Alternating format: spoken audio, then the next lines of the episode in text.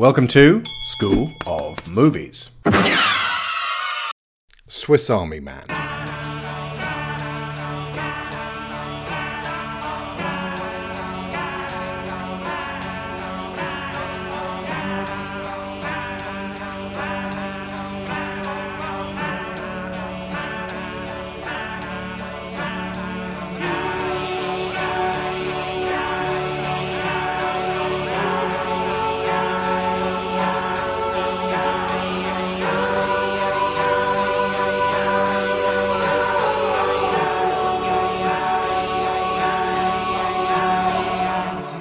Okay, this is another commission show, and it's from Dan Mayer, who has been a, uh, major uh, special Patreon supporter for a long, long time. Uh, you know, Dan Mayer is a special guy to us. We really, really appreciate Dan Mayer.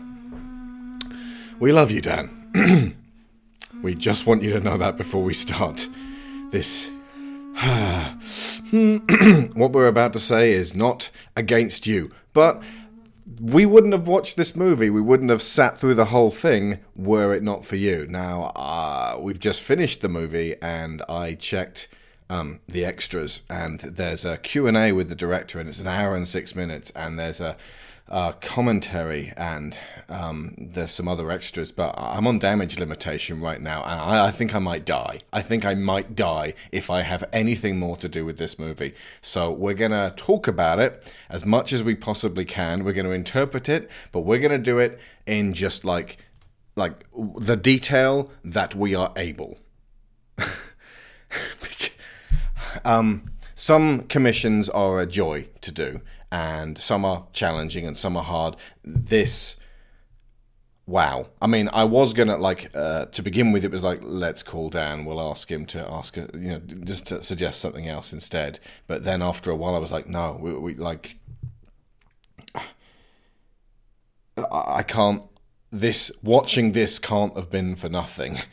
One of the other films that uh, Dan suggested uh, that we do was The Lobster. Now, he hadn't read my uh, movie a day on The Lobster beforehand, and um, I suggested that he maybe read it first before pushing on with the whole commissioning. Um, but at the same time, I didn't want him to feel sad because I really act like loathe loathe a film that he has suggested. I now loathe two films that he suggested with a fire, a nuclear fire in both cases. I hate Swiss Army Man and I hate The Lobster.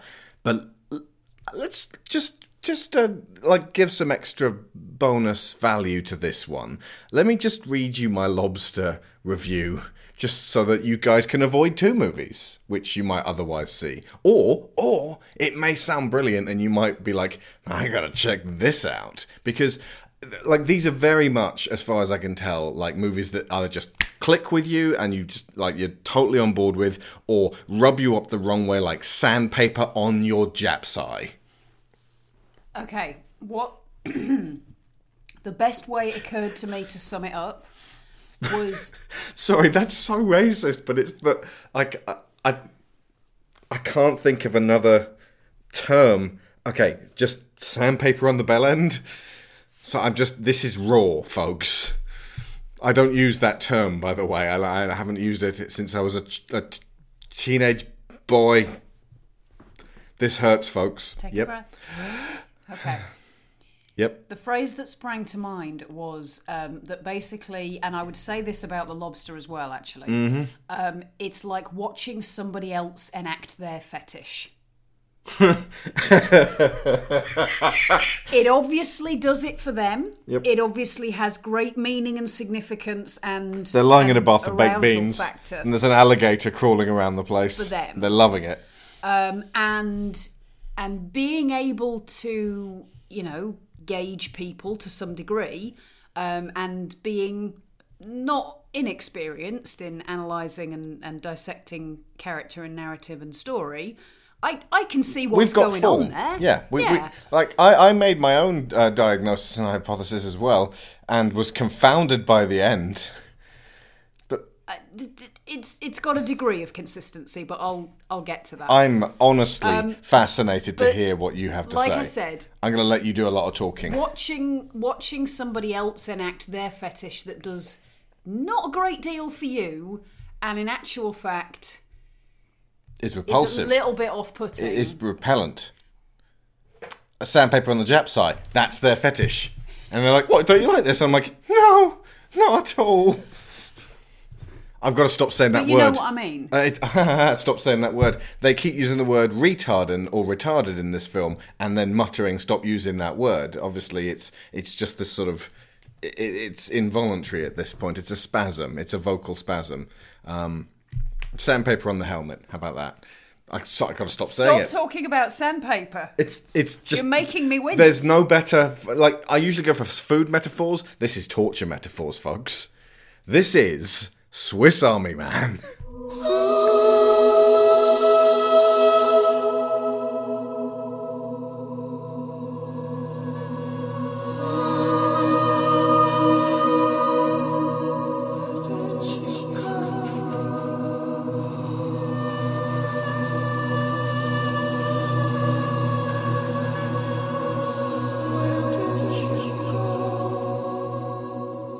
Okay, it's a uh, 2016 American comedy drama film written and directed by Daniel Kwan and Daniel Scheinert, Scheinert. starring Paul. I'm going to call him Dano rather than Dano Okay. because I referred to him entirely in my notes as Dano uh, and Dan. So it's going to be Dano for, for you guys um, rather than their names. um, uh, it cost three million. Where did that go? Uh, and it made five point one million. So this made money.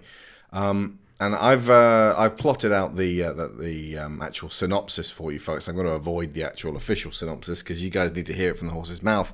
Um, and and like I say, if by the time we get to the end you're like, now that sounds like a film I have to see, it is available now, so you can just go. Uh, um, but I'm going to read my review of the. This is actually agitated the hell out of me. I don't think anyone can like. I didn't get this agitated over Alien vs Predator Requiem or Pirates of the maybe Pirates of the Caribbean at World's End. I got this agitated over.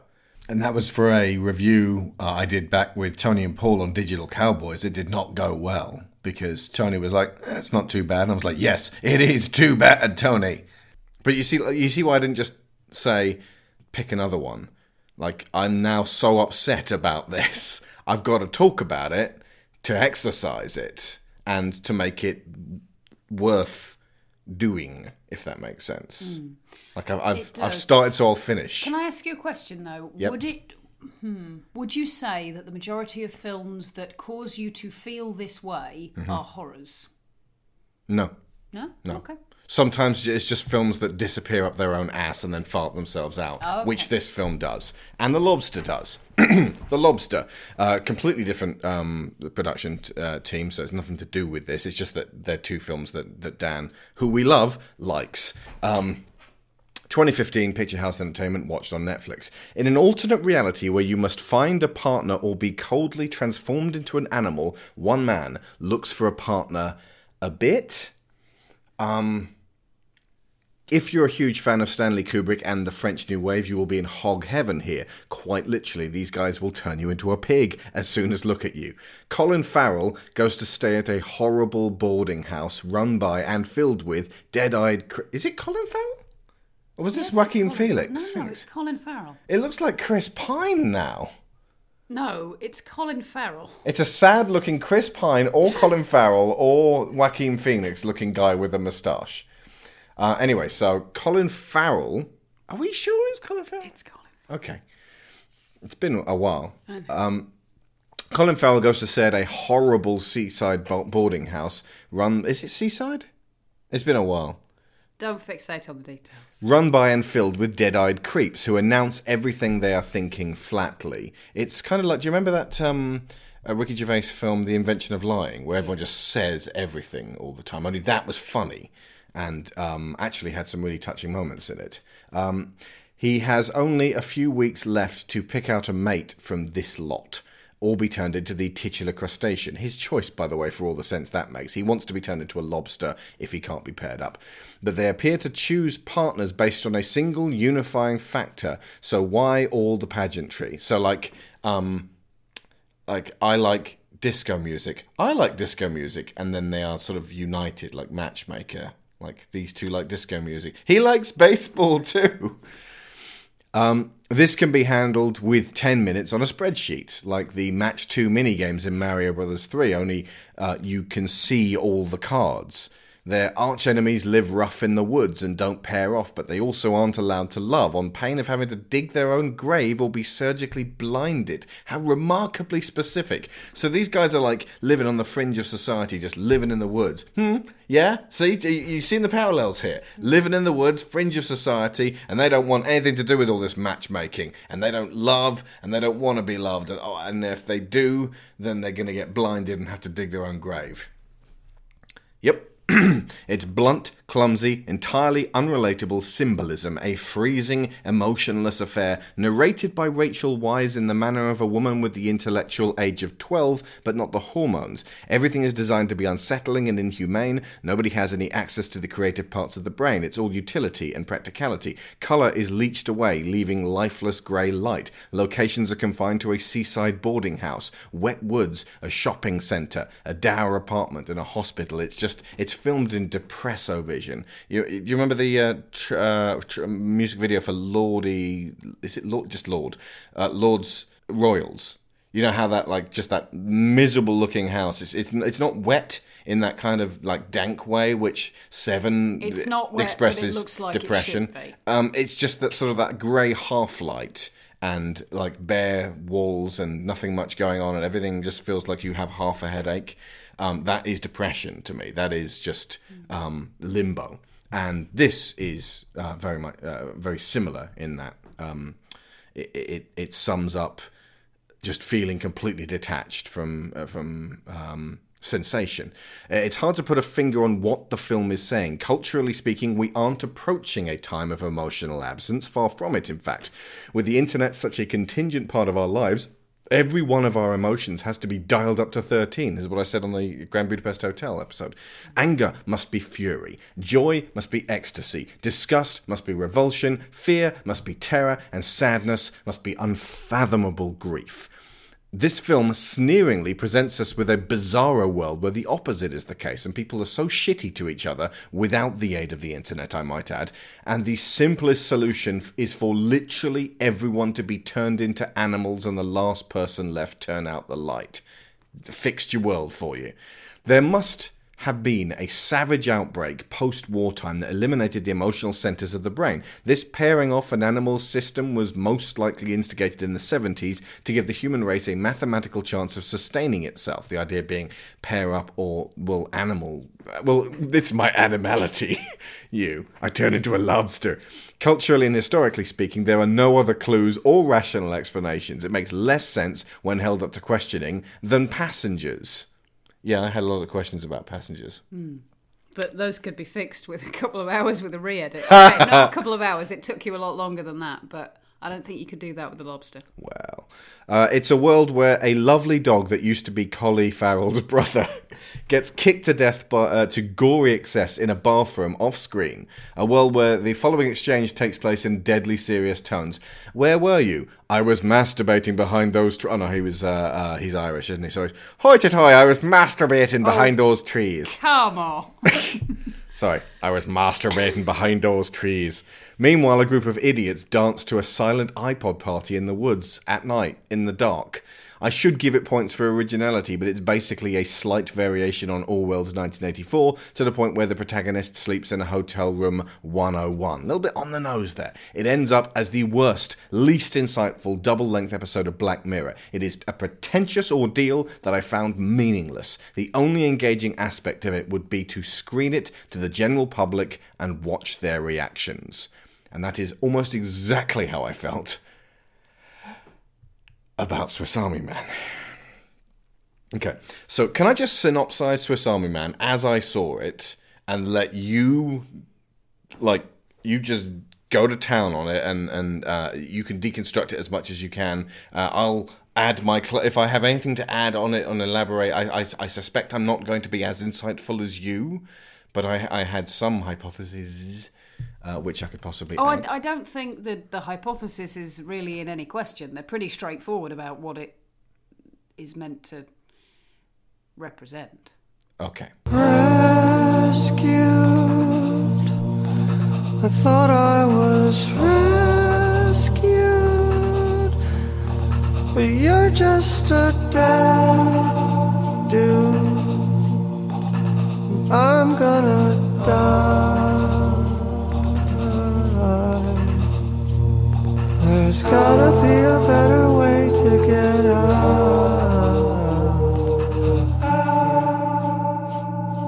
Okay, so the story goes thus Paul Dano fails to hang himself on a desert island. We don't know anything about him. He's just he's busy hanging himself, and he fails to do that because he sees Daniel Radcliffe has washed up on the beach. Um, he the the the like the thin bits of cord or, or, or blanket that he had tried to turn into a makeshift noose snap, and he falls down. This is Paul Dano from uh, There Will Be Blood, uh, Little Miss Sunshine, and Looper.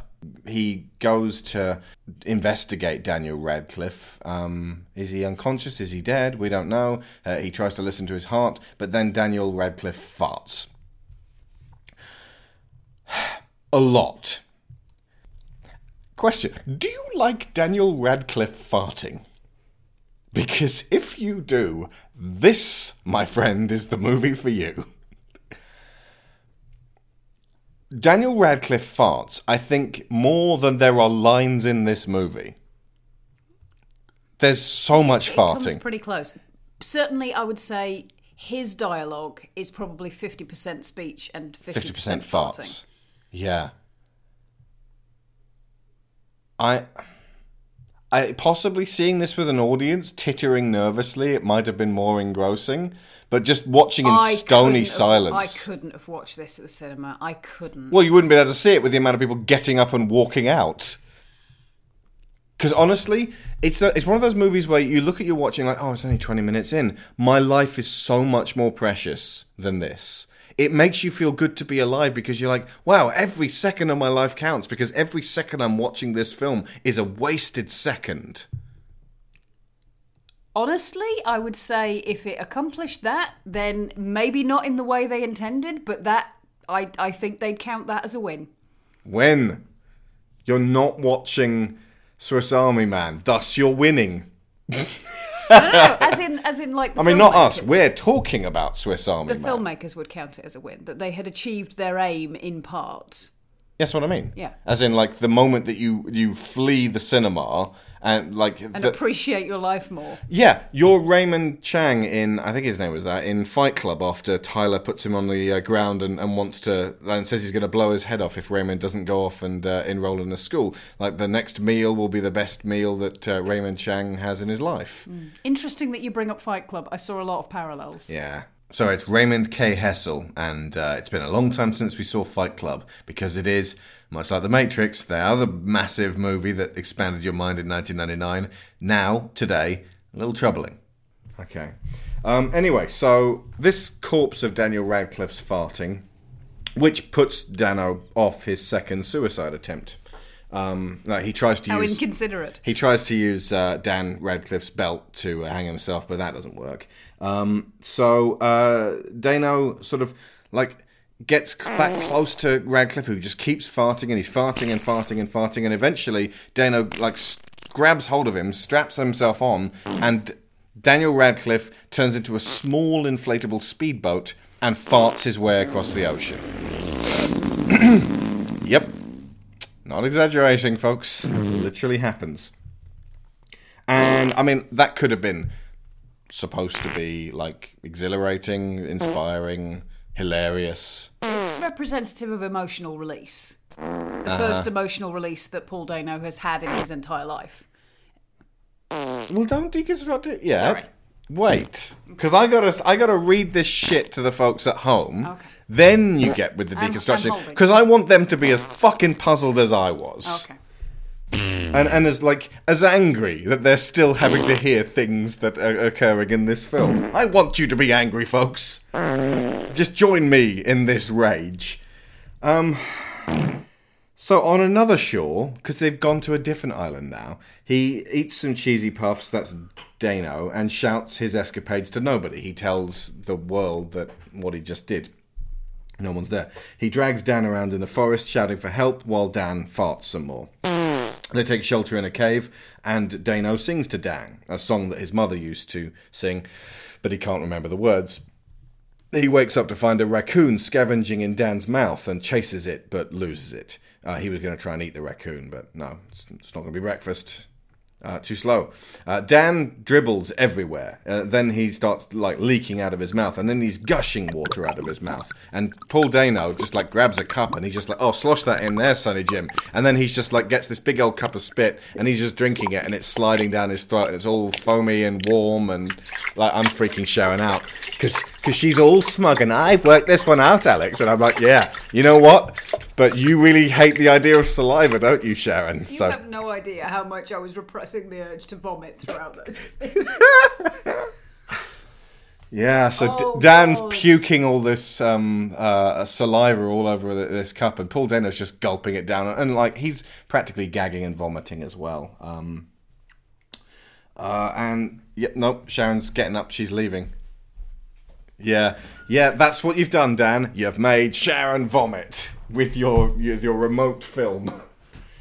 Um, as it was a double Dan. Uh, it was Dan, Dan, and Dano who uh, who, who did this. It was uh, uh, the, the Dans. Anyway, she's still out the room. I'm going to carry on with this. Um, uh, let's see. Um, oh yeah, so Dan speaks finally. This corpse of Dan Radcliffe as Dano manipulates his mouth and like sort of like flaps his tongue around. Uh, and uh, he says hello. They chat, and Dano tries to get him to remember his home. Um, they end up singing like uh, this weird, rousing chorus of the Jurassic Park theme, uh, which I felt like was defiling uh, one of like maybe my yeah my favorite John Williams soundtrack, uh, and he's my second favorite composer uh, after Hans Zimmer. So that's um that's that's impressive that you defiled that like that. But uh, uh, Dano points out that if you don't know Jurassic Park, um, was it? You don't know shit or something like that. I, I can't remember. I didn't know, exactly jot it down, was but basically, he was trying to get Dan Radcliffe to remember having seen Jurassic Park, since he clearly knows the song. Um, but he doesn't. He doesn't have any memories. He's this weird kind of um, corpse that has been reset to zero and is slowly accruing um, abilities and knowledge. Um, so uh, Dano to um, teach him uh, to recall or, or, or to remember this knowledge builds a mini civilization out of garbage. Uh, and then Dan uh, says, "Well, does this mean you're trash?" Uh, he lives on Garbage Island. um, then Di- Dano eats some berries and, and pukes because he ate the red berries, which he shouldn't eat. And then um, It's the purple berries. Purple berries, of course, yeah. And then Dan is lying on the floor uh, and uh, looking at a magazine, just uh, of girls. Um, I think uh, Dano seems to think that it's a porno mag, but it's it's just an advert for perfume. It's Sports. Illustrated. Sports Illustrated. This is a swimsuit magazine, uh, and Dan's asking uh, what you do with boobs and butts and vaginas. Um, and then uh, Dano says that before the internet, every girl was a lot more special, uh, meaning that he girls used to be in magazines. And uh, Dan says that uh, something's gone wrong, and his boobs have gone crazy. It's his heart beating. Um, you said "fuck you" after every girl was fuck mo- off. fuck off. Then okay, Yeah. after every girl was more special. So I mean, I mean, this might be um, something that a lot of people feel like, but Mm. uh, No, I, I, I get it. I get the sentiment. I disagree, but I get the sentiment. buy a magazine like that when I was a kid. I'd have to go digging under the bushes by the freeway or sneak into my dad's stash. Before the internet, every girl was a lot more special. I bet you probably did the same thing. Make up little love stories for each of them. What kind of love stories? Her name might have been Jessie. And you'd imagine bumping into her on the street and whisking her off her feet, sign a one year lease together, cook dinner together, watch Netflix. What is Netflix? Uh, n- well, that's normally when you go on a date. The girl, you'd take her to the theater to watch a movie. But when you're when you're truly comfortable with someone, you stay at home and watch Netflix. Like you and Jesse, you probably stayed at home together all the time watching movies. You'd, you'd fall asleep on the couch unless you were throwing one of your awesome parties. And, mm-hmm. and a few years later, you'd, you'd get married, you'd have a, a small wedding, nothing big, and, and you'd have twins, and, and you'd have to get a second job to pay the bills, but you wouldn't care because, because you'd be going camping all the time with your family, and, and, and you'd tell her she looks even more beautiful with gray hairs, Manny. Manny, I think my love story is bringing you back to life. So Dan asks what Netflix is because Dan Dano's been talking to him about um, Netflix and Netflix chill. and chill as a concept, and then Dan in response gets a massive boner, just this huge prehensile erection, and it's just Which, I mean, tenting I- his I, pants. I get it. I mean, Netflix is an exciting concept. Yeah. The idea that you can stream TV straight into your living room. Yeah. Whoa! Whoa! Whoa! It's moving! What's happening? Oh! What is that? It's alive! What is it? It's moving! Oh God, I'm disgusted. No, no, no, no, you're not disgusting. No, my body is disgusting. it's horrible. It's okay. Th- th- This happens to everybody. This happens to everybody. It's normal. Really? Yeah. Okay. It's okay. Calm down. Hey, hey, hey, hey. Let's just let's just take this away for a second. Calm down. It's okay. Oh, okay. Uh, so the, his boner points the way home. So Dano drags his dead ass that way. Um, Dano briefly, vaguely, non-explains the law of diminishing returns. I, I wondered if that was an overt point about the fact that they keep doing the same thing over and over again, and it's the law of diminishing returns writ large. That whole farting thing reaches a nadir within minutes and keeps going the whole way through the film for 90, 92 minutes which feels like 92 hours, folks. Then they have a chat about masturbation, as you do. Um, Dano talks to him about his dad warning him of jacking it too much, uh, in saying that he only had uh, a finite amount, Finite of, en- amount of energy, in his body. he'd use it up if he and went they'd use and it up if he went and yeah. Um, tangent here, folks. Extra value to the podcast. Um, so yeah, his dad said, "Don't jack off. You've only got so much energy in your body, and every time you come, um, you expel some of that energy. In doing so, you bring yourself closer to death. You do it too much. Um, most parents would say you go blind, but this guy was saying basically you get older. It's like you drank from the wrong grail." Um, and Donald Trump I know, like by the time this goes out, maybe he'll be gone. But uh, Don't hope too hard. This is this I'm not is hoping. allegedly as well. I just, I just know that everything is different every single day because there's something new every fucking day. But this one was just particularly funny. Um, he doesn't like exercise. He believes um, that uh, ec- you only have a finite amount of energy in your body, like a battery, and that every time you exercise, you use up some of that energy. He also only sleeps apparently three hours a night, and uh, he likes to eat steak. Um, so he doesn't understand the whole recharge side of things, or that you can get rechargeable batteries. So, yeah, I have my doubts about him as president, frankly. really. Yeah, he sounds like a cretin. anyway, um, then uh, Dano mentions that his mother said, "Oh, you know what? Um, what your father said isn't a colossal lie. It's actually true. But I'm 40. You're 14. If you wank yourself silly, maybe you'll hit 40 as well, and then we can both die at the same time." Which is a fun thing for a mum to say. I'm just staring off into space at this point. I just I can't fucking believe I'm watching this film. Just anyway, she died before uh, he could wank himself into his middle age. Um, then he gets upset thinking about wanking and his dead mum, and uh, Dan says that he, if he could wank, he would think about his dead mum. Dano, who's carrying Dan over his shoulder, steps in shit and falls over, uh, and th- there's a bear, and then they fall down a hill. And on Dan's suggestion, Dano dresses up as a woman to help Dan remember someone. It doesn't work, at least at first. So, like, he puts on a, a, an orange wig made of thrown away string and a garbage sack. Um, then Dano puppeteers Dan into trying to relate to him as a woman. Uh, and then Dan wants to put his penis inside him, and he wants to put just the tip of his penis inside him. Then Dano builds a trash bus. It's kind of like Cat Bus, but it's made of trash. Cat. Yeah, and uh, it's Not his it's his stage because basically he's enacting seeing a girl on the bus, and he's trying to he's trying to give Dan this experience. I just like to stop and say, by the way, that I love Dan Radcliffe. I think he's an ace dude. I love him as Harry Potter. He was great in Horns. He was great in The Woman in Black. By all accounts, he was very good in Equus. Um, I I'm not going to say he was bad in this because ultimately I think he did exactly as he was told, and they got exactly what they wanted out of him. So I don't think I, I can't possibly blame Dan for this. And I would like to meet up with him and have a pint of pumpkin juice.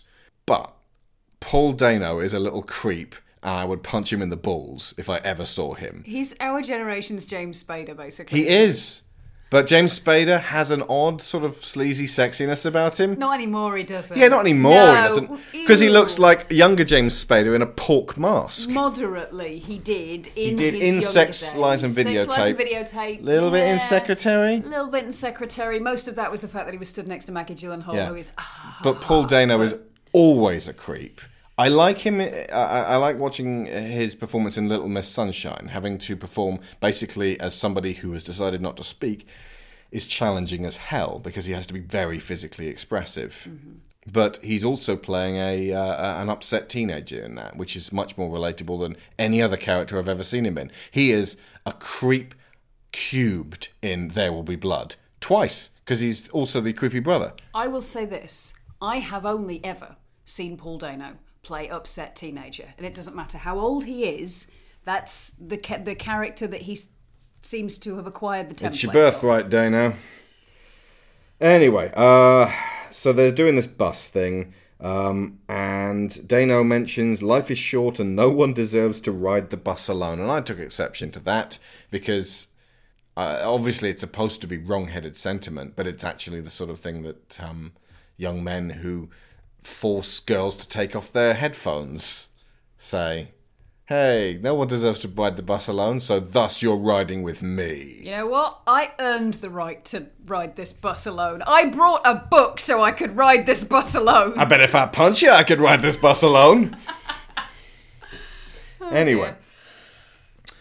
Um, they proceed through the forest and they use more of Dan's skills. And in case you hadn't worked out from the title alone, he is some kind of multi-purpose man, like a swi like he has multiple skills as well as dribbling and farting. He can also like spit stones, like he's a machine gun. Uh, Paul Dano shoves a whole crutch down his throat into his belly, and then he fires it up like a grappling hook.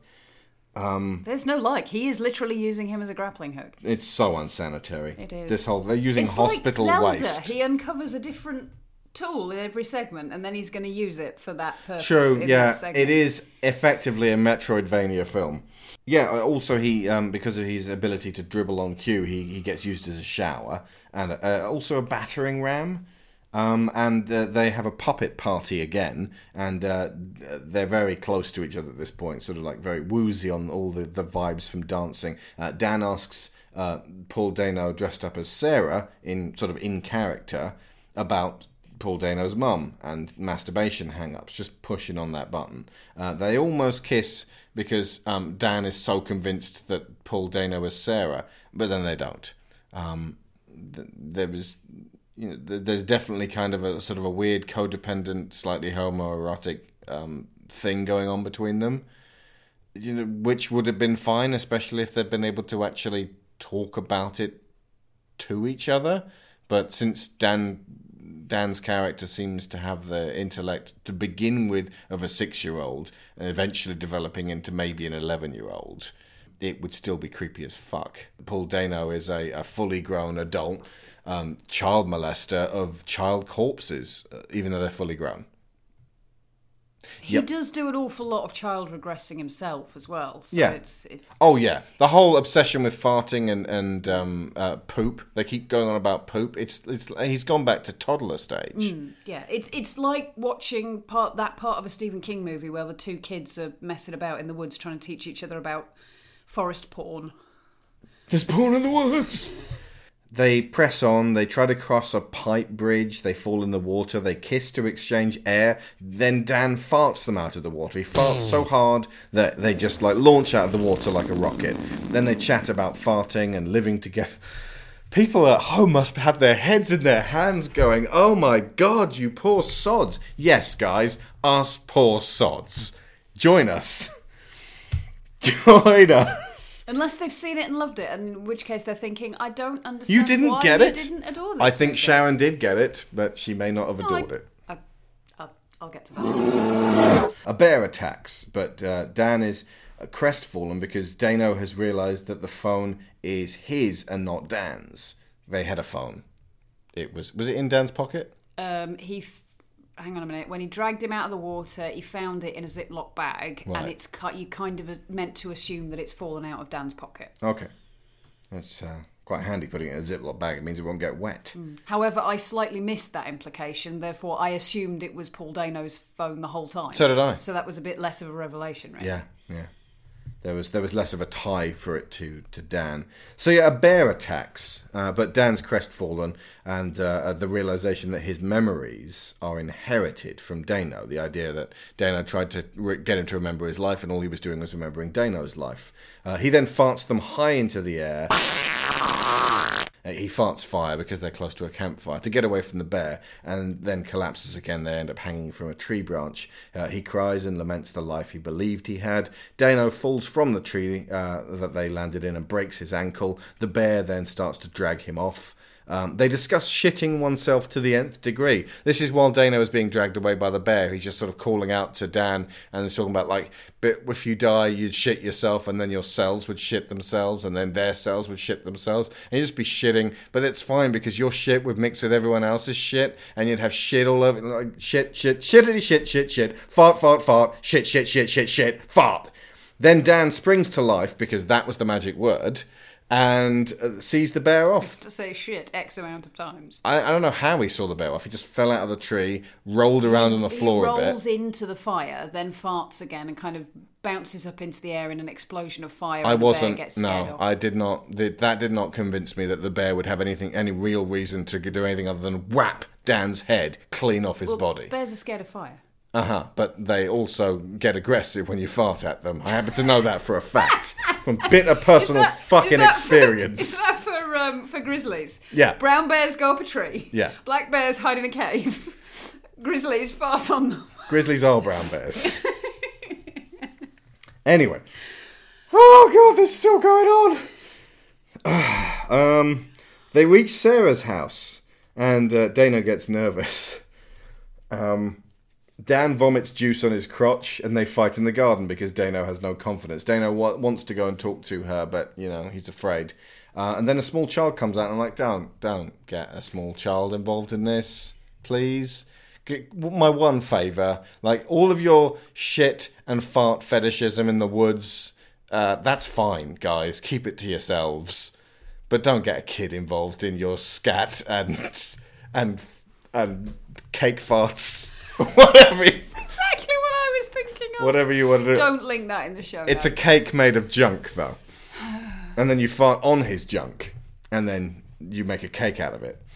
Anyway, so I, I've, I've And he underplayed. loses his faith completely. I've underplayed quite how much Paul Dano has reconstructed whole sections of society out of junk in this. Like he's making this whole theatre and, and puppeteering Dan around in it, just to sort of like give he him a taste a for civilization. and like And they had to close the restaurant. and he makes Dan a Mickey Mouse hat out of something. It looks like paper mache. I don't know how he found paper mache in the wilderness. There was actually a picture on his phone of uh, a girl wearing a Mickey Mouse hat. yeah. So I think he sort of like took that piece and, and replicated it. You know, like, like he wanted to taste the normal life. We are talking John Doe out of seven here, basically. Um, so they reach Sarah's house, and Mary Elizabeth Winstead turns up to guard her confused small child. As you do. As you and do. I have to say this Mary Elizabeth Winstead makes everything better. At the She moment. does, yeah. Um, at this point, I'm thinking, is he her ninth evil ex? But in all seriousness, from the sounds of it, she's only like met him like like she doesn't know him. Like he's seen her on the bus and he's taken photos of her because she looked like she had a nice life. Um, he's. So you thought you'd come and fuck it up. Well done. I mean, he is only stopping short of cutting off her head at this point. It's the it's the one thing he hasn't done. But I mean, he could at least fart all over her. Oh, he does. He does. Well, what? Why does Dan die at this point? Like Dan No, just he dies. he, he switches off. He, he goes. I've said he goes offline because Yeah. it feels like he's a robot. Um, and then the coroner's closing. They're like, "Oh my god, we got a John Doe.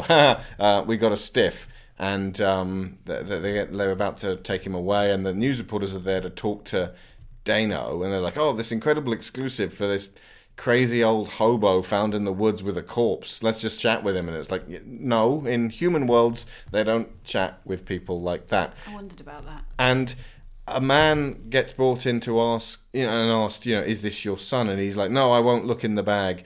And then later on, and Dano goes and snatches away Dan's corpse and rides it to victory, like drives, like pushes it down a hill and rides on him because he just can't let him go. And there's a, there's, I had to turn the um, subtitles on because the coroners are muttering things about um, Dan being a, uh, a bridge jumper who would just have washed ashore and he's been dead this whole time. Dano's father stops him and says, "No, you can't take that corpse." So is he definitely Dano's father and definitely not Dan's father? Yes, Right. he is. Okay.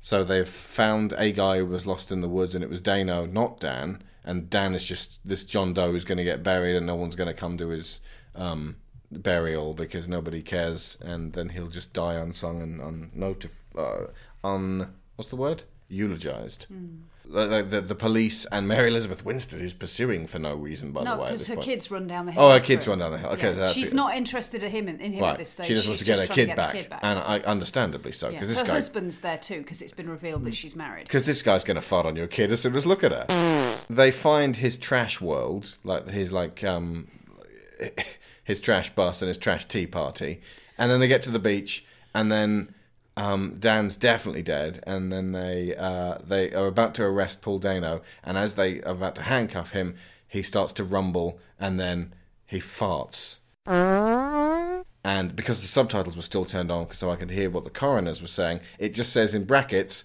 farts, which I just thought is poetic. Farts. And that, that kind of sums up this movie. In brackets, farts. Farts. Then everyone goes, oh, oh, smelly farts. Oh, oh, it smells. I mean, they're not like falling over, but they, you know, it's clearly, it's it's an onion stew. And Paul Dano seems quite proud of it. He's like, it was me. Like he's owning it this time. Like he's he's been shy of farting before, but like now Dan has taught him that since he has smelt it, he shall forevermore be he who dealt it. And then someone says, Stop farting. And he goes, It wasn't me farting. And then Dan farts and then farts himself out to sea, grinning. Uh, and then it blows himself away on his own wind while everyone stares in bemusement. The end.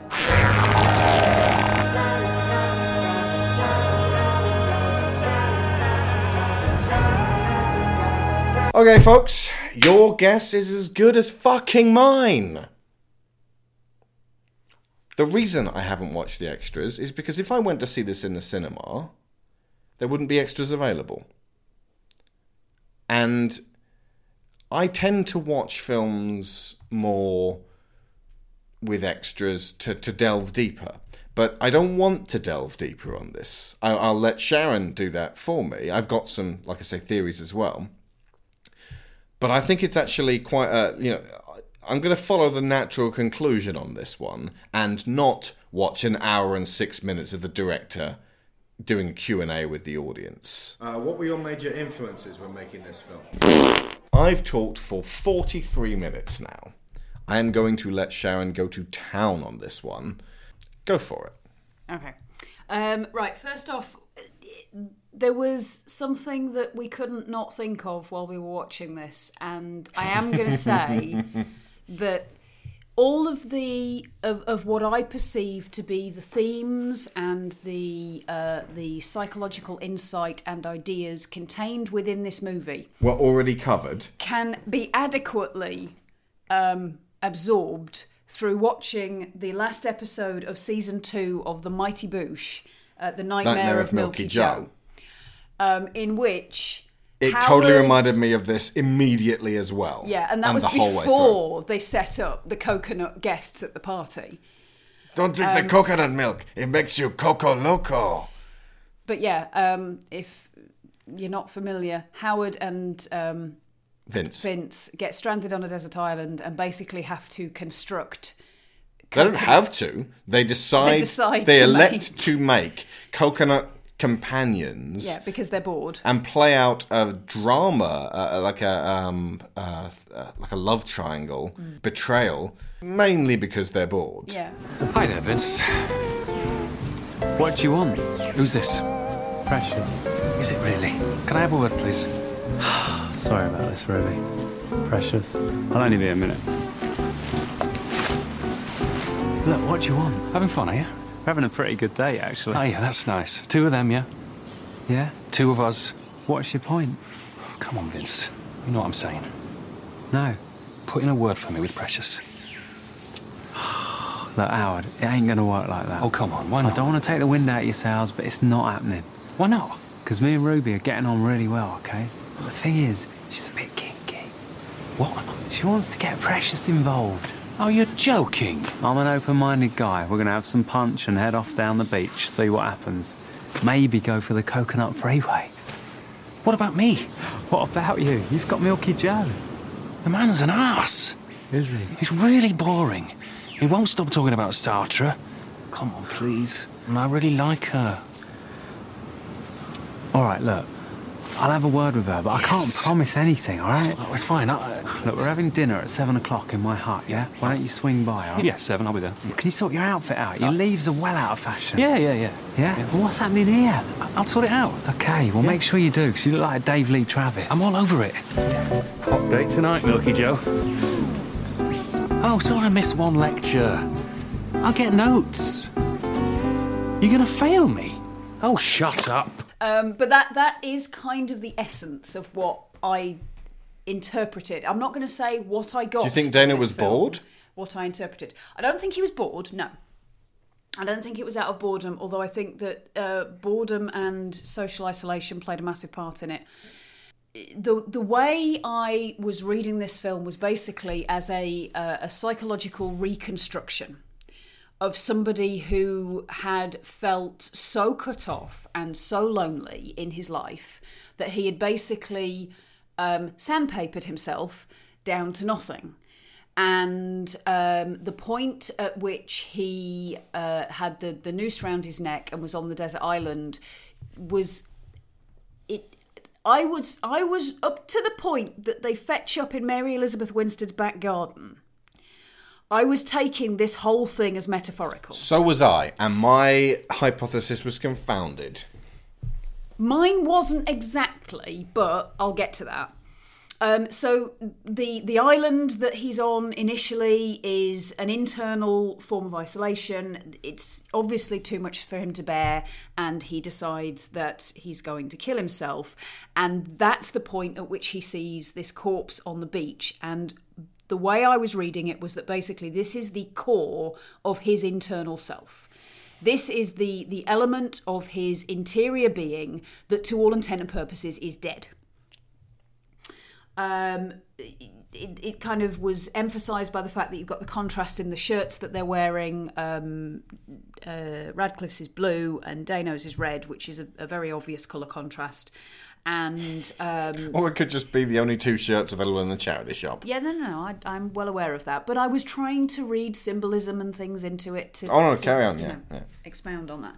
Um, and the fact that in the process of contemplating his suicide, um, Paul Dano starts waxing lyrical and getting sort of very romanticized about the whole situation. Meanwhile, Dan's farting on a beach, and it's like this sort of this contrast between this overly romantic perspective, but actually the the reality of the physical body and the physical world is it keeps distracting him and, and pulling his attention away. Oh, Terence, you taught me to fart again. So It felt like Terence and Philip the movie, not uh, Blue without my red. anus. blue and red. Yeah. So there you go. That's what it was. Um, That's what this was. It was one man teaching another man how to fart. Would you like a monkey claw, Philip? Yes, please.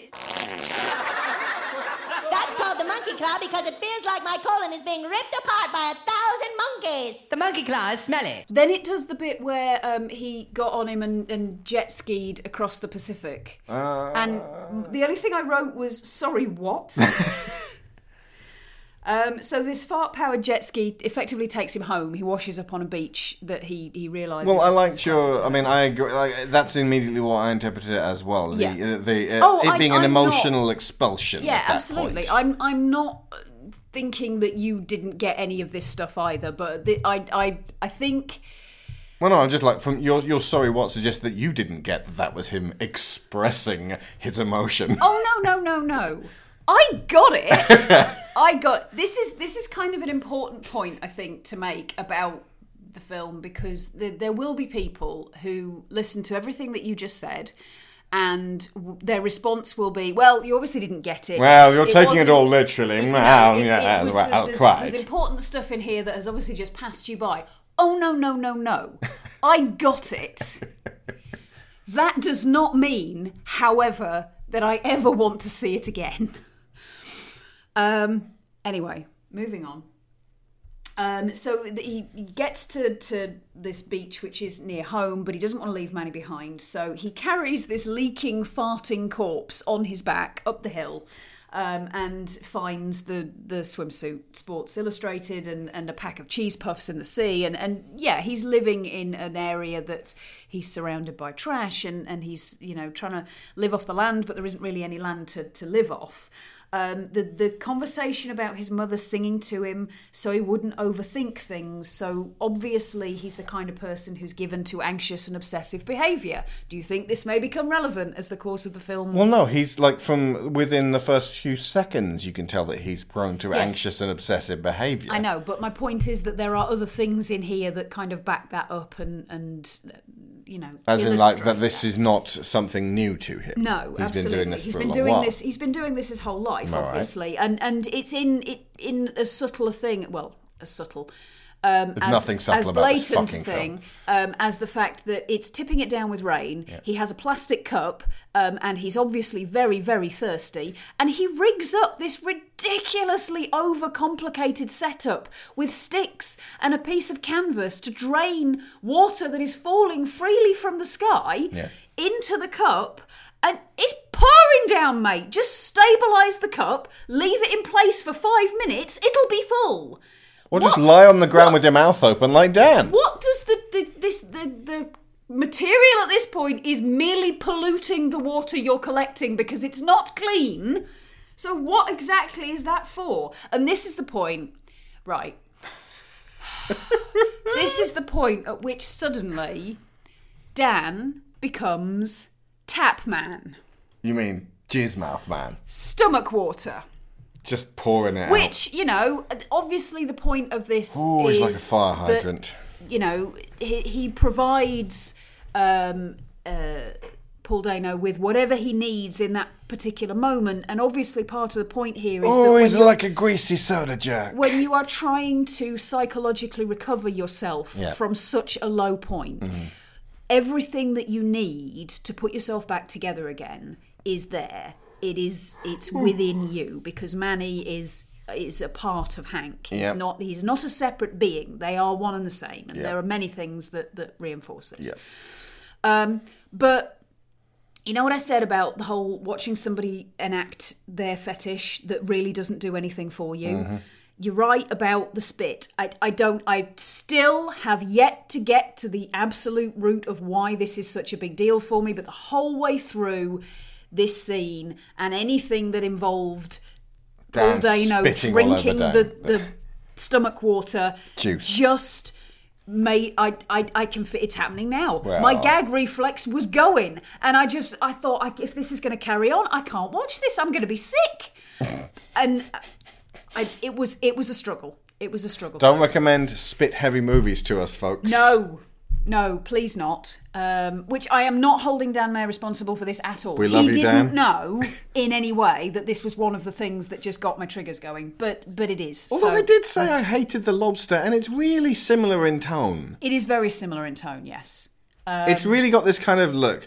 We are doing this right now, and if you don't get it, then I guess you're in for a bumpy ride. It- well, yeah, uh, okay. You were talking earlier this week about um, uh, somebody's music being like beat poetry, and these films oh, feel it's uh, to me. Gambino yes, sorry, yeah, Childish Gambino and um, his second album. second album.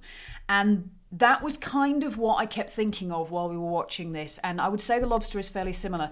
I can I can totally see that there is stuff in this movies that's really going to grab some people and really going to mean something to them and really really going to connect with them.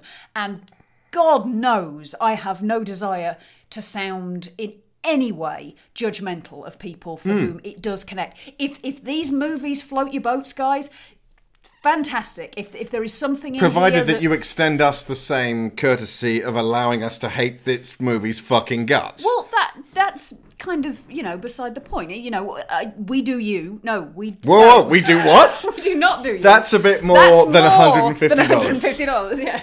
Uh, no, no, no. Right. Uh, you do you. We'll do us. What? no webcams will be I'm, involved. I'm going to get off this particular track. Um, anyway, back to the um, analysis of Swiss Army Man. But the, amount the of point talking being- about wanking. I know. I'll get to that in a minute. Oh, will we? So, um, so he's, he starts. Uh, Paul Dano then starts to um, tell Manny off, and then he says, "I sound like my dad." And it, so this, you get the What was he indication. telling him off for? For jizzing everywhere out of his mouth. No, um, it's something else. Talking. It's, it's when he's trying to get him to talk, and he says, "You sound like a retard," and Right. um, no one's going to lift, listen to you if you talk like that. And then he says, "I sound like my dad." So obviously, And then his dad later on says that to him? He does, yeah. a Um, prick. But this uh, is evidence that he's had this um, this abusive parental figure in his life, and he's internalized that. And he he kind of for the next section of the film, he is swinging between a a parent emulating his father's behavior towards him whether in an explicit impression because he's trying to explain to Manny how his dad used to talk to him or accidentally because he's he's trying to sound parental and authoritative and um uh, you know, give give guidance to Manny, and his voice changes. And I actually, this whole bit, I was really quite impressed with the way Paul Dano pulled this off. Um, Dano. It's, Dano, sorry. Um, it's it's a great example of um, a, a psychological theory um, called transactional analysis, which is in which you take the roles of a parent, a child, or an adult throughout your life, and you swing between one state and another. And he does this. You can. He's not an adult a whole lot of the time, and that's kind of part of the point. But he does swing between this parental guidance person who doesn't really sound like him, and the scared, frustrated child who also doesn't really sound like him, but is seems more authentic and more him than the parent is. So I thought the way he he pulled that off was great. Um, so then it becomes pretty obvious that he, he says something about maybe I'm just hallucinating from starvation, but it it's clear to me at this stage. All he eats is like cheesy puff cheesy dust. puffs. That's all he can find. Dust. He- There's not even puffs Um, that's left all in that's there. left he tries to eat some unpopped popcorn, but then that just turns to corn mush in his mouth. Yeah. Oh, it's disgusting. It it does. this yeah. whole movie is disgusting. Um, so, yeah, whatever the reason behind it, Hank is basically pushing aspects of himself out and externalizing them and into Manny so that he can relate to them. And I, I, I relate. I understand that. I totally get that. Um, you know, it's it's something I do to keep myself sane on occasion. Is is you know create external aspects of myself that I can have conversations with because it helps. It really does. Much like get- Alice in Wonderland. Absolutely. To, to, when there is too much in your head for one person to contain, getting some of it outside is really useful. It, it, it's very helpful, and I, I completely understand, or I thought I did at this point, where they were going with this. And So and did I. that I, I was like, and. I was. ugh. And I'm and I'm sat there thinking, okay, the gross bits really, really grossed me out, but I I get where they're going with this, and I'm always saying about horror movies, I want to see horror movies where the director and the writer are basically talking about something that scares them personally, and I got that this was uh, something really. Oh yeah, no, yeah. the- I also got that it was it was personal. It was two directors Totally as well, and yeah, Okay, so directed by Daniel Scheinert and, Mm-hmm, and Daniel Kwan. Daniel Kwan, and it was written by Daniel Scheinert and Daniel Kwan. Oh Okay, no, so they sorry. so they both work together to, to make so obviously this is this is very personal to the two of them. Lots of Dans, so many Dans knocking Dan, around. Dan, Dan, Dan, Dan, and Dan, and Dano. Dano. I, it- mm, anyway, They're the so fourfold um, man. then it, it sort of becomes this conversation about how Hank is he perceives himself as trash, and and Manny picks up on this straight away. Um, Hank doesn't want to talk about why he has been expelled from society, um, and again, it was reinforcing that for me, this whole story is about Hank trying to uh, reintegrate himself. Um, he's he is using Manny to literally start from scratch. He's talking about you know this is your body and this is what your body does and this is your brain and this is what your brain does. Sidebar: Can I just read what I wrote Yeah, because it's in line with what you're saying? sure. Hi, just I want to get it out of the way because you're going to elaborate further, and then I'll have to go back and go. Well, I, I was sort of there on the ground level, but then, like, well, actually, fine. like the the next level up. Hypothesis: Young man in the middle of a nervous breakdown, confused, depressed, isolated to the extreme, wreckage of a life totally removed from society, suicidal to begin with, but takes refuge in the forest of his mind. His phone battery is his tenuous and precarious link with reality. It's always running out. Dan is his functionality, all of the skills he possesses that have been sluiced away as he loses all faith in himself. He slowly gets those skills back, rediscovering various elements about himself. This is why Dan starts out with half a brain cell and slowly becomes more complex the closer they get to home. Once he's home, he's back to being able to sort of function in regular society. And then she ruined everything. Like I said, Fight Club parallels. Um, I agree completely with everything except for one thing. You said middle of a nervous breakdown. This is end of a nervous breakdown. This is the attempt to reconstruct himself after the nervous breakdown. All right. He's hit rock bottom at the beginning of this.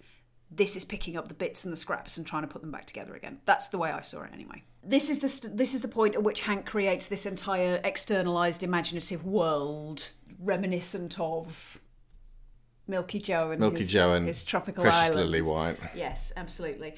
Um, so uh, Manny identifies that Hank wants to go home to find love, but he ran away because no one loves him, and that he feels like he's useless and trashy and unwanted. Obviously, all of the uh, um, connection to uh, love uh, was his uh, to his mother, and then as soon as she died, and that would have been in his mid-teens before he even really became un- uh, you know accustomed to wanking. Mm. So he sort of stopped there, emotionally speaking, and from the looks of it, physically speaking as well. What? That's that twenty years in arrested development. Yeah, yeah, I would say so. Um, and then you, you have this whole. Th- I mean, things like the fact that he finds this Sports Illustrated, and that is kind of that whole mystery porn that you find in the woods thing. That you know, before the internet, this is how people got porn. Really? Mm-hmm. Really? Mm-hmm. Uh, um, and and and it, it kind of that, as you said, sparks off Manny's heart to beat and his cock to twitch and become this sort of rudimentary compass, apparently, which points the way to home. Um, and it's it's all sort of these these elements of, of Manny coming back to life, and like you say, he it's it's Hank bringing himself back from the edge, and uh, you know layering the the elements of himself back to to being breathing, functioning parts of himself again. Um, in the conversation about masturbation, it, you can kind of see it, it becomes a bit difficult to filter out where the parent is in Hank because he is trying to be parental. Hank is Dano, right? Yeah. Um, and his voice gets deeper when he's imitating his father, but as I said before, he is still very much this this very childlike person with a very childlike view on all of this stuff that he's shitting, trying and to farting. explain. Yeah and women. and women, yes, and and there just there seems to be this he he doesn't have a real connection to any of this stuff that he's discussing, and his his being symbolically cut off from his own body by being unwilling to masturbate, and as we uncover later on, Fart. mildly unwillingly, um, fart or pee or throw up or or do anything that is, is Nothing can come out of him. Yeah, any anything that involves expelling anything, which is obviously representative of expelling any kind of emotion, he can't do in front of Manny. It makes him feel uncomfortable. He is he's really he's this rigid person who is unable to really feel anything and. Part of getting his physicality back through Manny is getting his emotions back because the two things go together. Because if your body works properly, you feel emotions. That's it's your body trying to tell you things. Um, and he tells Manny to shut up because this is all getting too real. I've put too real question mark, too ridiculous question mark for him. Um, so he- he's trying to get him to, to shut up. Um, and then so he's he's kind of gone through these these basic physical feelings, and then you have the intrusion of the, the wild animal into the scene, which promote provokes this response This is the bear. of fear. The bear, yeah. Starts off as a see it at raccoon but point. becomes a bear. yeah. Um, Oh, in fact, uh, Dan even refers to it as a raccoon. yeah, he says it's a. He says the bear's a, a, A big raccoon. raccoon. Yeah. Um, and Meaning they're interchangeable, that the situation has now come back far larger and harder to deal with. Absolutely. Um, so Hank's interpreting these these wild animals as a threat. The thing about the phone, um, one thing I picked up on was that it's it is this potential point of connection with the outside world, and Hank is determined to preserve the battery until they're closer to home. But I think there's another layer to that as well. It it he, this is a very delicate process that he's going through. If he tries to make contact with the real world before he's ready, it's going to break it. It's going to. It, it's potentially going to mess it up. And that kind of hinted at the idea that later on he's going to be dragged into a situation where he has to encounter the real world and it's going to shit him up. Also, side note, that would also his phone is his little window through which he views the world. He mm. looks at a girl in the phone Absolutely. The without actually looking at her. They even even restages the whole "look at me, I'm a girl. You need to f- look at me with your phone." Yeah. to The world, his past, his father, all of his connections are through this tiny little square. So again, Black Mirror episode. Yeah. Um, Side right, note, so- by the way, as well, the whole building everything out of trash. Do you remember Far Cry Two, vaguely. the one that takes place in Africa? Yes. There is a uh, forge mode similar to Halo, uh, where you can build a level uh, of your own, and I, I had a go. And but basically, all that you've got available to you is stuff that's from the game, and the stuff that's from where people live is like shanty towns. So everything is garbage. The only thing you can build is a like differently rearranged garbage and like I I remember someone had created the alien queen's hive out of garbage. And I was just wandering around it going, this would be beautiful if it wasn't made of garbage. And like there is a sort of an almost beautiful about a lot of the crafts that he puts together because they're so meticulous. But they're also garbage, and you're wondering if you might get hepatitis from them. And mm. it's just it's it's it's wasted creativity. Mm. See that for me as well. I I agree, and that was kind of emblematic of the idea that when you're this low, all you have to build with is garbage. Garbage. You don't you don't have any good materials, and it's very easy to feel like nothing hmm. I'm building Oh, no. here is worth anything. I get oh, it. I know, I know. I completely I know. get I know. that. I totally get. Oh, it's a film about depression. Oh, I don't understand it. I com- I understand it. It's just so fucking heavy-handed. it is a bit. It is heavy-handed, heavy-arsed, and heavy-shitted, and heavy-ballsed. So, um, okay, so the next bit is is Hank sort of experimenting with the whole dressing up as a girl and uh, embracing the idea that he's he might be pretty and becoming this.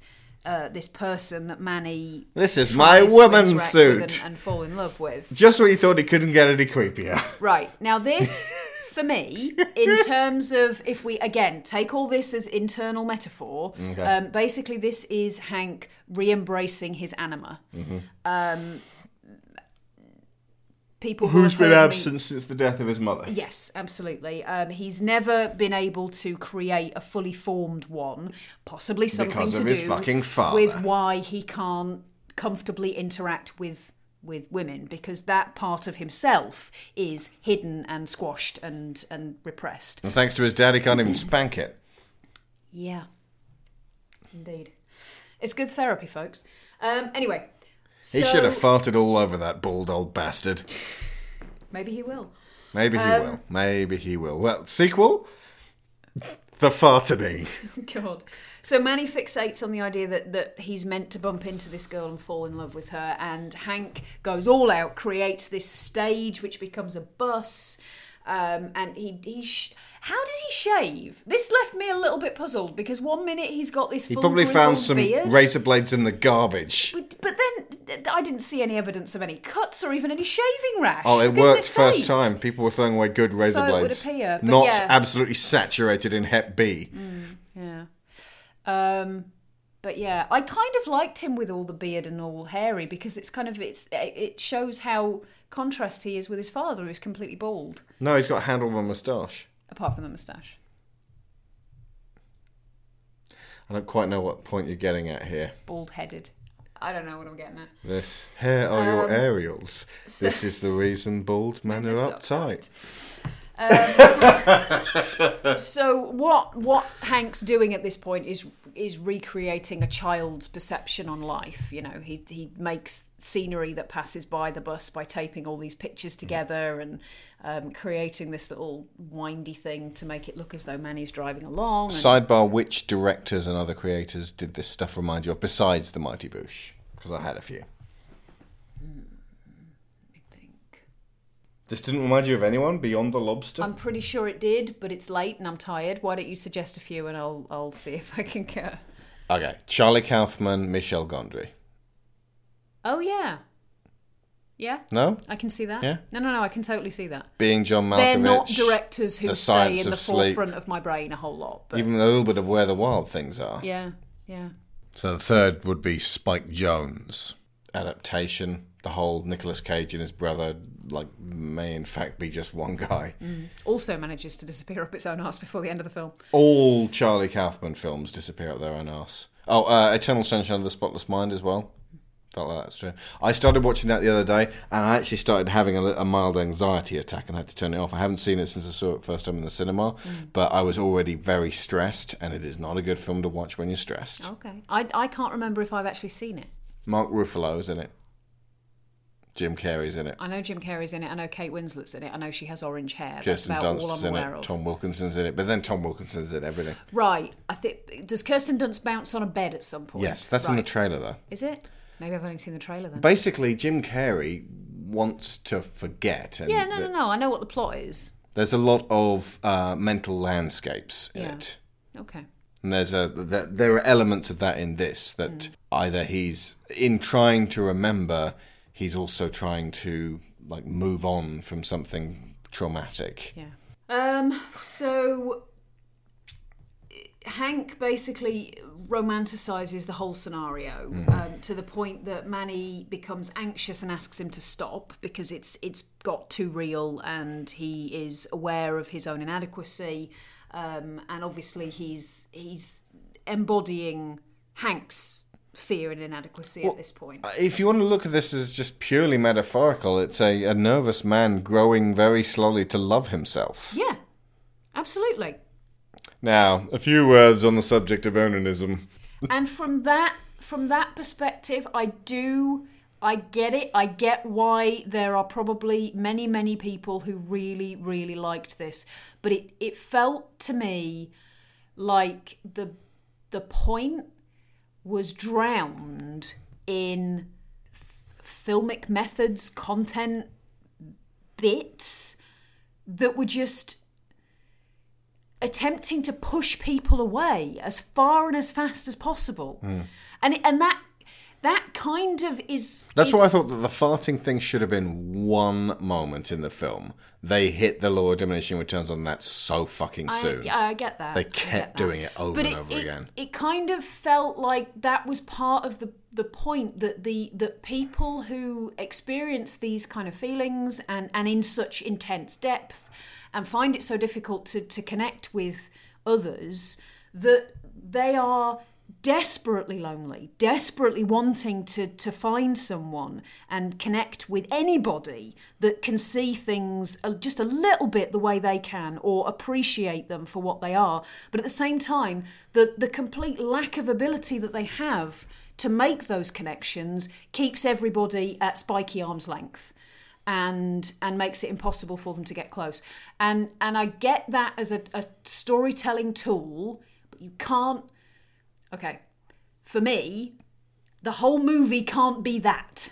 The whole movie can't be that because then I don't want to know. I don't it's it's so hard to get past that.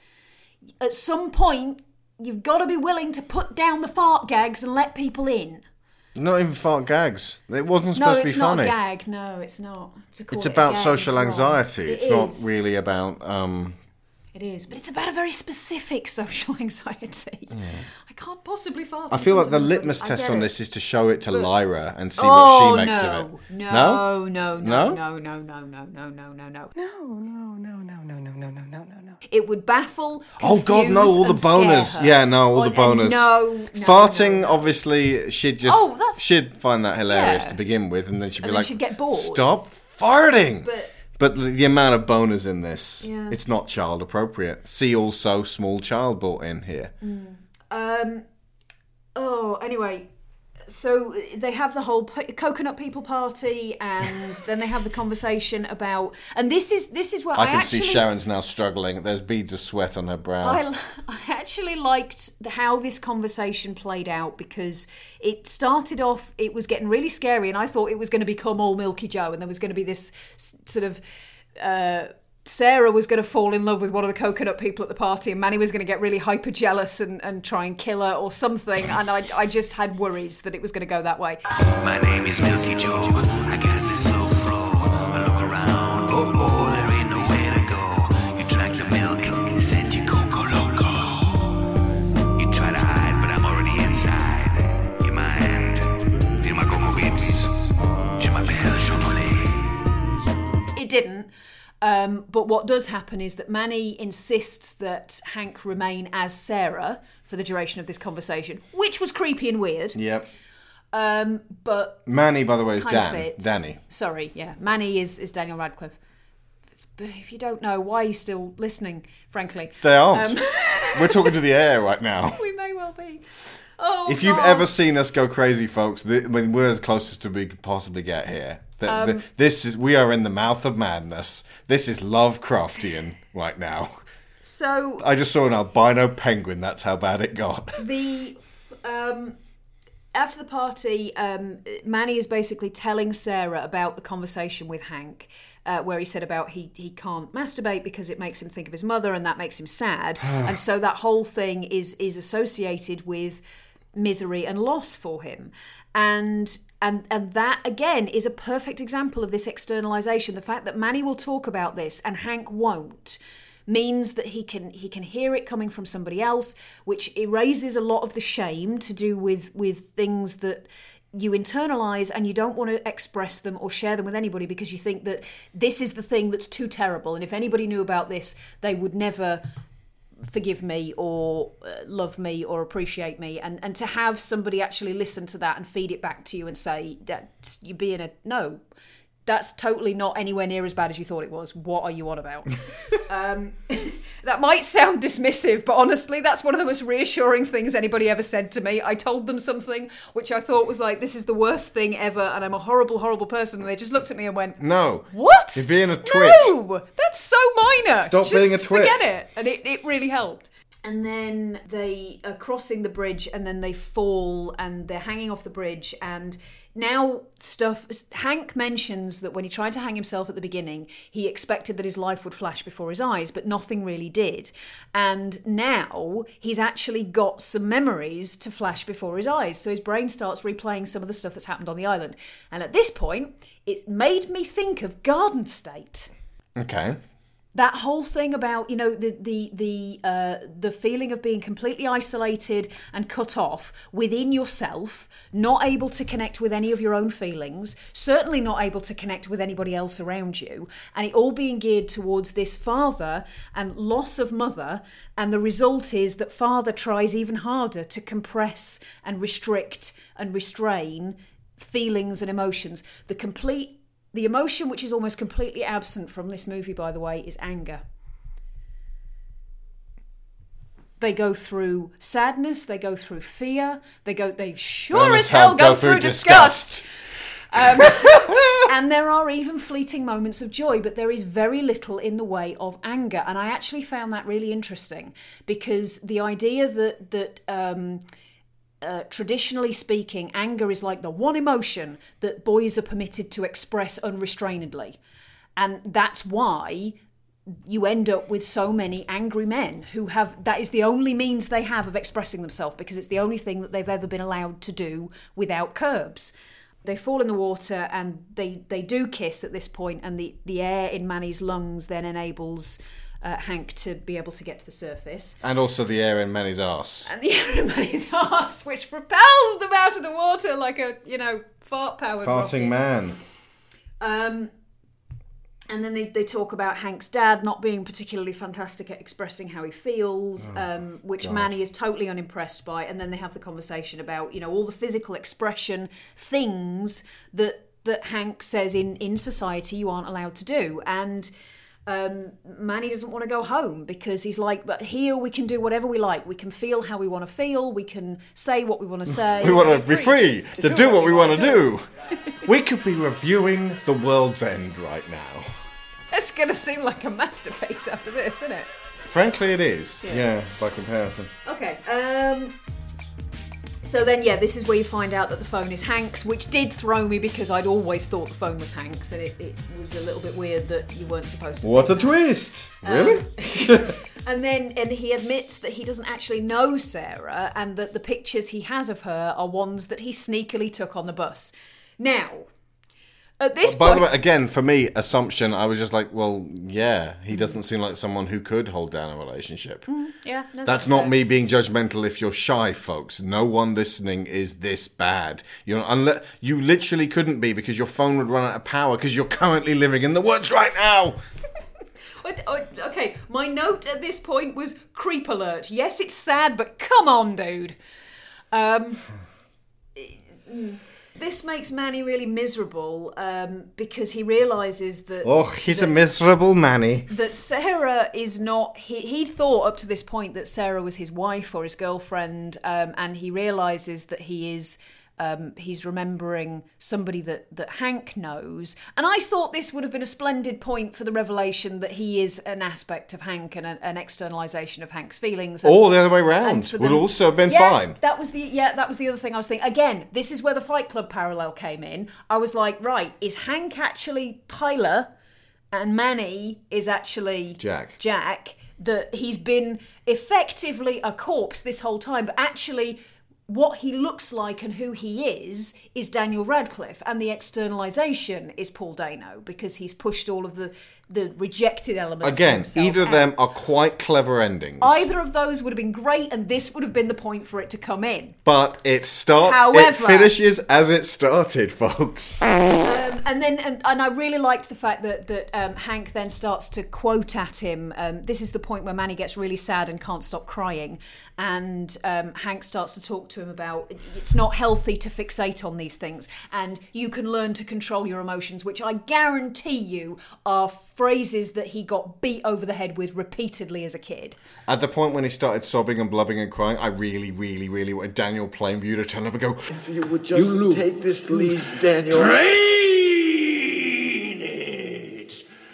Drainage, Eli, you boy. Drainage boy! I drink it all. Um, so the the reawakening of all these feelings, bringing back sadness and fear and loneliness, and and again, you know, these are some of the hardest things about going through therapy when what you're in therapy for is being frozen and not being able to feel things. Mhm. That when it starts to unlock. it feels like fucking shit It's horrible. When you start to feel things again after having not felt for a very, very long time, it feels horrible. And you want it to go away and you want it to stop.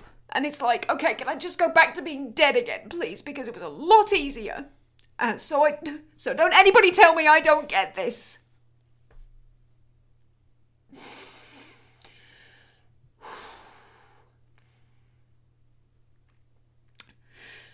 Sorry, give me a minute. It's okay. If you've just joined us, we're talking about Swiss Army Man. Which so far has made me both puke and cry. So well done. Thanks, Dan. What are you going to do for an encore?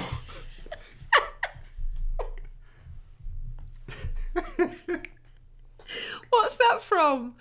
Anally raped my mother while pouring sugar in my gas tank. Clerks. That's the one. Oh God. You used to call that Clarks, by the way. I did because that's how you pronounce it in England. I'd like to one for Clarks, please. Sorry, what? That's um, high quality, dependable school footwear. It is. That's very true. I used to wear those shoes because I couldn't get ones anywhere else that were skinny enough for my feet. Um, right. So um, at this point, Hank lets go of the tree and just drops um, because he he's he can't go back to life at this stage. And the bear's still waiting down there, And yeah, so he's basically dooming himself to be bear food at this point. eaten by a bear. Um, the Hank story. And um, and Manny Manny Farted. kind of The Manny story. Manny kind of gives himself a, a name. He not not a name as in a, a personal name, but he identifies what he is. I got a point. name. That he is somebody that Hank has created um, as a distraction and as a, a way of processing what's going on within himself. And again, this whole thing, this should have been leading up to a reintegrating end for me. This is what I was I was expecting Where they become one and the same and man. hoping for at this point, yeah. Um, and then Hank, as the bear drags him away, that the whole conversation about shitting yourself to death and and just beca- it was that was okay because you were going to become the part of the shit of everything else. I was like, that's fine. It, they're talking about existentiality. I you know I get it. It's about you know you become one with the universe. You know what though? I prefer the Stardust conversation. It, it just it feels better. You mean from before sun somewhere Whichever we're, We are all Stardust. and the stars exploded billions of years ago. They formed everything that is this world. Everything we know is stardust. So don't forget, you are stardust. Not just there, but there, yes. we And could be there's- reviewing before sunrise right now, Yeah, but then folks. we'd get to before midnight, and you'd be just as angry. Oh god damn it! So People are um, going. You didn't like before midnight? No, I did not. So then, um, so this is the final kick that Manny needs to come, sort of more or less, all the way back to life, and um, and he's able to scare off the bear and As you do. and free Hank, and now he's carrying not Hank. me- not a metaphor, sadly. Take well, no. Um, Although and- maybe it was. I mean, what was what? what the bear? freeing Hank from the bear? What's the bear in this case? Symbolism, danger. Sure. Danger! It is, yeah. Okay, danger and extremes of feeling and and just being taken by it and pulled back into the wilderness. I don't know. Maybe it's symbolic Eaten, of something killed, in killed by a bear. What's the, the Mauled. thing that they Eaten. inexplicably gave Leonardo DiCaprio an Oscar for? What's Oh, it called? it's called Natural Light. Got cold. It's called all the Oscars, second year in a row. Cheers. I just I don't I still don't get it. I still don't get it. We're giving you an Oscar because you made it look like you were cold. That's because he was cold. He makes it look like he was cold for hours, though. It's in. it's was. grueling. I just He made it appear that he had sawed me in half by sawing me in half with a saw. I mean, you know, there's people on Japanese game shows doing things like this, and nobody gives them Oscars. Oh, it's called the Rent a Ghost. That was it. Whatever. Anyway, this film maybe It's- it was representative of Yeah. whatever the bear was it was. representative of. It was that. just like the Rent a Ghost. So this is the point at which they fetch up in Mary Elizabeth Winstead's back garden, As we all have done at some point. and this was We're the all evil exes here. Of the spiral of the end for me of going The fart spiral, they call it. what? Okay, because like I said, up to this stage, I'm kind of thinking, okay, everything could be metaphorical, and Nope. what's going to happen here when, Very when literal. Chrissy, the little girl, turns up? Nope. And he'd said to Manny that he didn't want to go back to the real world because people wouldn't um, wouldn't recognize him for what he really was and wouldn't understand who he was. And I, I'm thinking, okay, so she's going to look, and there's just going to be one guy there. Yep. Um, And that's the last shot. Uh, the yeah. last shot of the movie. and then he's dead. Finn or something. Yeah. And you have to work out whether he was nearly Was he dead. alive the whole time? Yeah. Was he dead the whole time? All of these better endings. This is the mystery.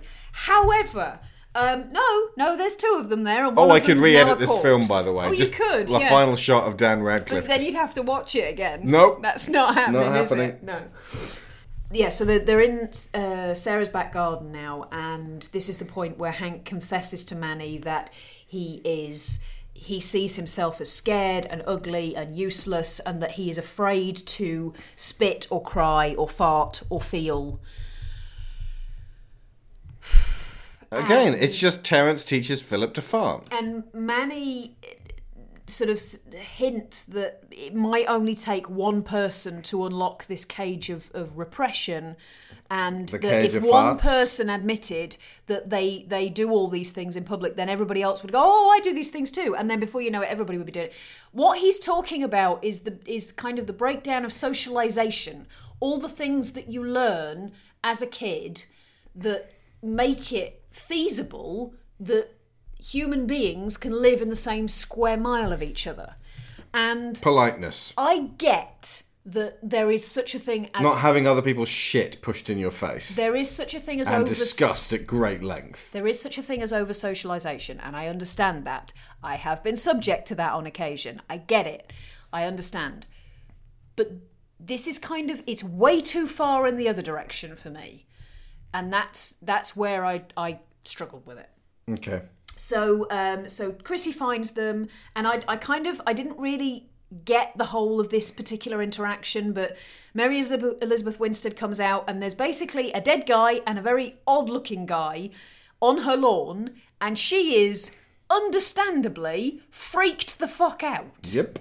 I would be too. Um, but her her humanity is so evident at this point, and she is, you know, she is compassionate and sympathetic towards him, and she calls ambulances, and I'm guessing police. She's still very wary though. She's She not like, oh, you poor wary. dear. No, She's- absolutely. She's like, oh, okay, Chrissy, get behind me. She is, however, why the fuck am I on your phone? Yes, that was good. I liked that whole bit where they find out that he's been stalking her basically, and she has an an underplayed but very natural response to that. Of fear and confusion Yeah. and revulsion. Absolutely. Um, and this is the point where Hank basically says that what's what's drawn him to her is not necessarily her.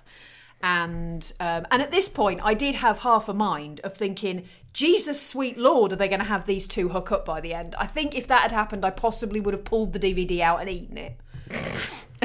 Folks, I would have photographed that.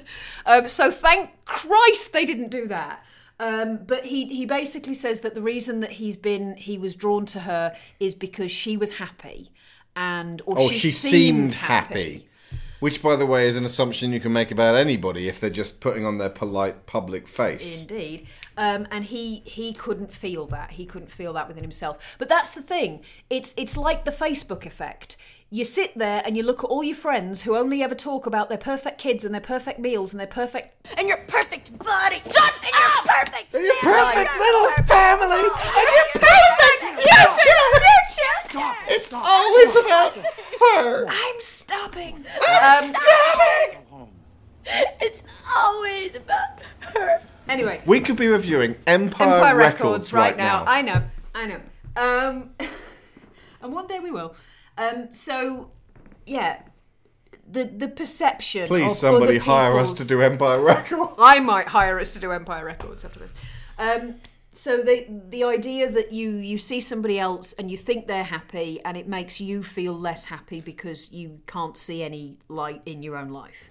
And again, I get it. I understand. I I do. It's not a subtle point that you're making. But I do understand. We could be reviewing where that all as good as it from. gets right now. Um, but somehow, and I, I don't know how this happens.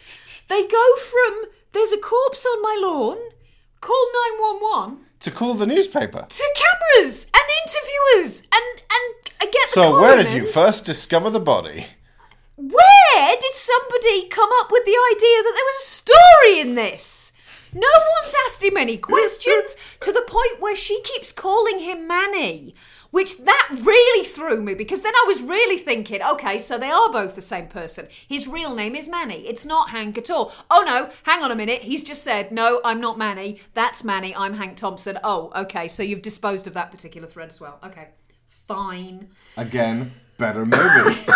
Um, yeah, so um, he, Hank can't take the, what what becomes the Neither unbearable truth for him is not the fact that he is rejected; it's the fact that Manny is rejected. And again, it, it's it's it is a metaphor. I will insist upon this one, regardless of what the directors intended, and I'm I am pretty sure. I, I can't I can't watch this again with the commentary, but I'm gonna guess that, that this was what they intended and how they intended it to be interpreted. That it Manny is all the feeling, living, experiencing elements of himself that he has been cut off from, um, and he can't bear the idea that Manny is going to be buried in an unmarked grave and no one's going to appreciate him for who he is. Yeah. So he steals him Yep. Just yanks that and corpse. runs off back to the woods. Rides him down to his trash house. Okay, and and I am still at this point desperately trying to fish the metaphor out of a frozen barrel of realism that's getting splashed all over everything. Frozen barrel of Yeah, because like you throw it meaning to throw water and it just hits you in the head. Got it. I got it.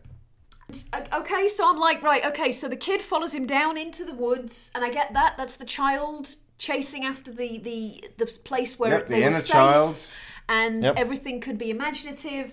And and I, and they get down there, and all the Milky Joe stuff is there, and I'm like, but that wasn't that all in his head? I No, it's totally Oh, happened. No, it's real. Okay. Yep. Um. Wow. So so this is kind of all right. All right. So no, we can go with this. This is exposing that inner core of himself Yep. and bringing everybody down in after him.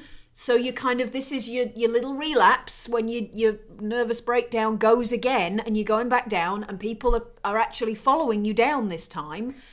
And then he's desperate for Manny to reveal his secrets so that everybody else can see it's real and not think he's crazy. Hey, you tell me off for saying the word crazy. Oh, in this particular case, I I did You pause. call your patients wackos? Yeah, they like it. We could be Um, reviewing the ref right now, yes, folks. we could.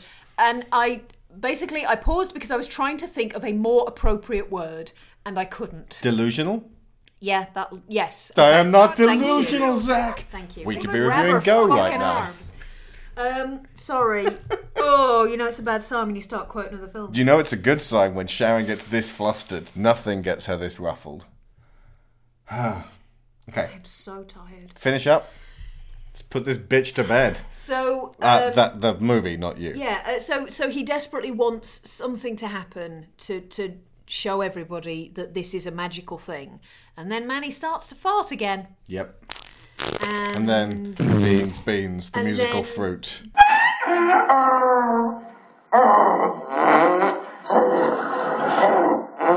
basically the the end part is that Hank lets Manny go into the water, and the fart carries him off into the sea to go and I don't know be with the mer people or Well, something. no, water is emotion. And- You've said that in the previous Of podcast. Of course it is. Yeah. Of course it is. And the idea at this point should be that he is able to let Manny go, and the fact that he was able to fart himself to to show that he has successfully unlocked these internal emotions. Things are going to be better for Hank now, folks, because all of that stuff that was balled up tight inside him is released Yep. and is able to seep out into the world where people can, you know, turn Sniff up their noses at it or whatever. but it's Look there. reality in the face He and is- lick it. He is allowing it to to flow freely. Okay, so so don't don't say that I didn't like this film because I didn't get it. I get it. I do. But I didn't like it, and I wouldn't want to watch it again. And all of the things that it it, all of the points and all of the uh, the representation, all of the symbolism, everything in it that meant anything to me is is for me elsewhere. And I do understand that those other films that have all of that meaning and all of that importance to me don't do it for other people. I get that. And I get that this might. And if that's the case, then have at you. Enjoy. Like a You do you. an eclair. Like an eclair. Yours to enjoy, like an eclair or a day at the zoo. Just We could be reviewing Black Books right now. please, if you like this movie, I I that's absolutely fine. If you It's love this okay. movie. If you love this movie, if it spoke to you on a very deep and personal level, that is wonderful. It's That's certainly what I extraordinary. want. I want movies that speak to people, even if they are movies that speak to me in a way that makes me go, ugh. I would, side note, as much as I hate this movie, I would rather that there were 20 $5 million movies released with no marketing that were odd as shit. Oh, hell because yeah. chances are one of those would be really good rather than just another. I mean, for a hundred million, that's a relatively low budget Michael Bay, Zack Snyder wannabe Absolutely. film. I was just about to say, stop giving budgets to Zack Snyder. Break them up into five million bits and go and give them to loads of these guys. Yeah.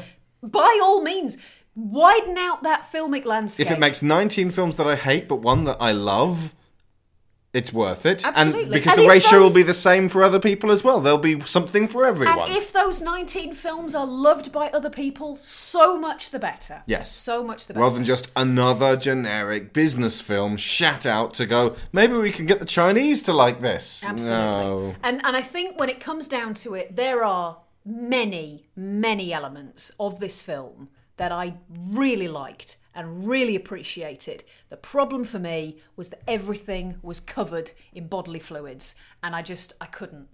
Covered in saliva and farts. Couldn't. It's disgusting. So there we go.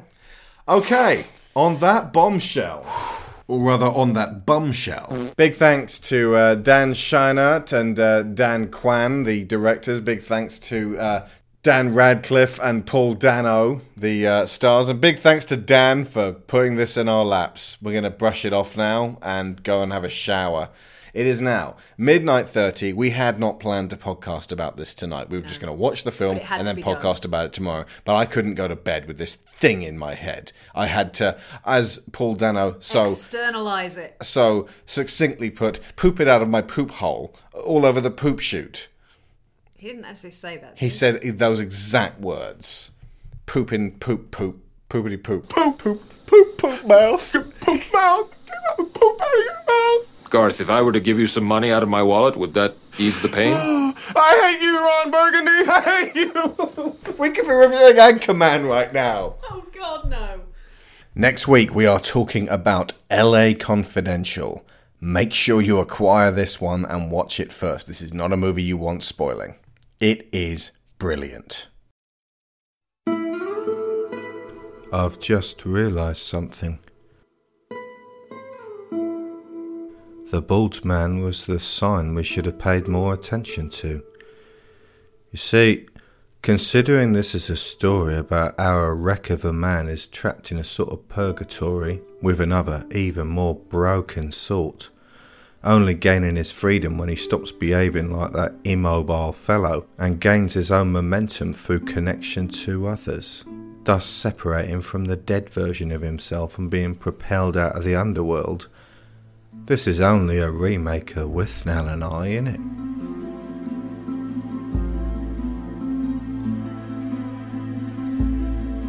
Special thanks to our special sponsors at the $15 level this month Dan Mayer, Stephen Lowe, Pascal Dooley, Jameis Enright, Joe Crow, Chris Finnick, Toby Jungius, Dave Hickman, Aaron Lecluse, Timothy Green, Mark Lush, David Garcia Abril, Ben Hayes, Stefan Gardenia, Kieran Datchler, and Lorraine Chisholm. You guys are the best.